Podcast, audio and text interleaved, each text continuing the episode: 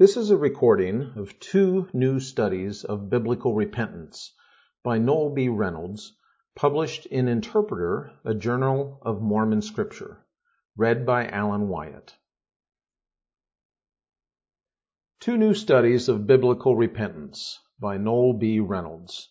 A review of Mark J. Boda, Return to Me, A Biblical Theology of Repentance, published by InterVarsity Press, 2015, and of David A. Lambert, How Repentance Became Biblical, Judaism, Christianity, and the Interpretation of Scripture, published by Oxford University Press, 2016. While repentance will always be an important topic for readers of the Bible, scholarly treatments of this subject peaked in the middle of the 20th century, and it has hardly received further attention until recently. As one promotional blurb correctly points out, the repentance theme in the Bible has received little sustained attention over the past half century of scholarship, which has been largely restricted to word studies or focused on a particular text or genre. Studies of the overall theology of the Bible have typically given the theme only passing mention. Even theological commentaries on the Bible tend to skip over this topic while relying on the conclusions of mid-20th century linguistic studies. The recent 900-page Dictionary for Theological Interpretation of the Bible presents 282 topical articles by 172 distinguished contributors without featuring the topic of repentance in any that I have found. Notwithstanding that, the ultimate aim of the present work is to commend ways of reading Scripture that lead to the blessing of knowing God and of being formed unto godliness, repentance is never featured as a topic. Even the three-page treatment of sin does not include a single mention of the word repentance. Fortunately, the situation is now changed. The recent publication of two major studies now provides students of biblical theology with thorough and up-to-date analyses of this central biblical topic. It is also helpful that each is written from a different philosophical and theological perspective, highlighting thereby the competing methodolog methodological assumptions of each study. Both authors represent the highest scholarly standards in their respective traditions.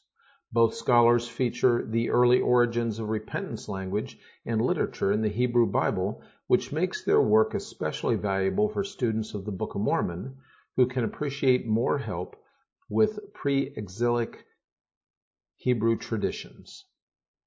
Mark J. Boda is an extraordinarily prolific scholar whose early passion for the Hebrew Bible led him to a Ph.D. at the University of Cambridge. Now a professor of biblical literature and theology at McMaster Divinity College, he has authored 13 significant books, 100 academic articles, and a comparable number of other related publications over the last 25 years. Clearly a star in the expanding field of highly competent evangelical biblical scholars, he is actively engaged with other scholars and institutions across a broad range of scholarly collaborations and institutions and associations and graduate student supervision, while maintaining an active ministerial agenda. Return to Me appears as the culmination of a significant sequence of earlier works on penitential themes and texts and provides evangelicals generally with a much needed treatment of repentance both supportive of their theological commitments and informed and guided by first-rate scholarly principles and methodologies. Since completing his third degree in Near Eastern Languages and Civilizations at Harvard University in 2004, David A. Lambert has continued to focus on his dissertation topic of repentance and on how the concept has evolved through centuries of interpretation and translation. Methodologically, Lambert deliberately stands apart from much traditional biblical scholarship by assuming that theological terms like repentance must have developed over time and that it would be a serious mistake to look for a constant core of meaning across the full sweep of biblical texts.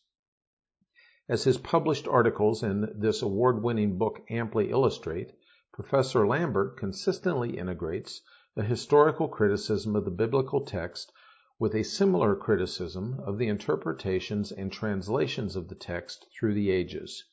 Now a professor in the University of North Carolina Department of Religious Studies, he recently received the American Academy of Religion Reward for Excellence for this book. In both his teaching and his academic writing, he emphasizes the importance of recognizing the assumptions that students, academics, and historical interpreters of Scripture bring to that enterprise. Boda and Lambert are clearly aware of each other's projects, though both books avoid a direct confrontation. From Lambert's historical perspective, it must be obvious that Boda is searching the earliest biblical writings for evidences of conceptual continuity with the later Christian scriptures and teachings. On the other hand, Boda might be inclined to question Lambert's assumption that there was a time before repentance, a time in biblical origins in which our modern religious interest in repentance would have been unrecognizable. The traditional bridge that Boda is trying to cross in reverse direction is the long-standing recognition of biblical scholars that the principal Hebrew word for repentance in the Old Testament was shuv, meaning turn or return, as actions leading to changes in direction of movement, while the New Testament writers moved on to the Greek terms metanoia and metanoeo, meaning a change of mind. Even though the four Gospels held on to epistropho as a translation for shuv, other New Testament writings, and certainly the early Christian writers, shifted their preferred usage to metanoia and metanoeo, and associated references to mental thinking and feelings. Accordingly, Boda is quick to notice Old Testament references to feelings or remorse or regret, to rituals of confession or penitence that may be associated with instances of repentance. Lambert, on the other hand, notes how rare such references to mental and emotional interiority are in his search for the original meanings of shuv in the oldest Hebrew texts. In his systematic examination of the sequence of texts from the Judeo-Christian tradition, Lambert finds the first occurrences in Yahweh's warnings to Abraham's descendants that they not seek direction from, or turn to, oracles identified with other gods, and that they not put their trust in, or turn to, the armies of stronger nations through treaties and alliances. Rather, he calls them to return or turn to him. From this simple beginning, in which it would not be easy to distinguish faith from repentance, Lambert tracks five major stages of development for this genealogy of repentance. Even more provocatively, he concludes that our modern theological discourse around repentance was a product of the Hellenistic period. It began within moral philosophy as a technique for the progress of the sage and was taken up around the turn of the Common Era within emerging forms of Judaism and Christianity as a practice of subjective control for shaping communal discipline and defining communal boundaries. Boda, on the other hand, argues for a deep continuity of meaning for repentance throughout the Bible, as is exemplified in Zechariah 1 1 through 6 and in Acts 26 16 through 20. Quote, Thus says the Lord of hosts, Return to me, declares the Lord of hosts, that I may return to you, says the Lord of hosts. Thus says the Lord of hosts, Return now from your evil ways and from your evil deeds. Then they repented and said, As the Lord of hosts proposed to do to us, in accordance with our ways and our deeds, so he has dealt with us. Zechariah 1 3 through 6, New American Standard Bible. Unquote.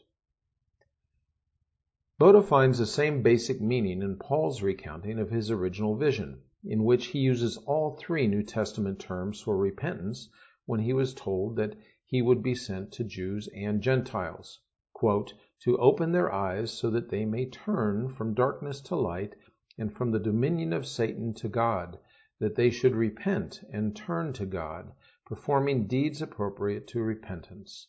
Acts 26:18 through 20, New American Standard Bible.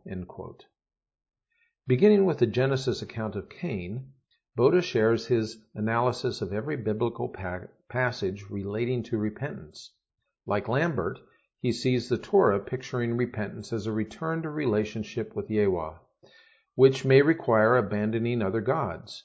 But while this returning focuses on behavior, Boda also sees in many passages the requirement of an inner reorientation that engages one's heart and soul. He points in this regard to Leviticus, which emphasizes the verbal and affective dimensions of repentance, exhorting confession of sin and humility of heart.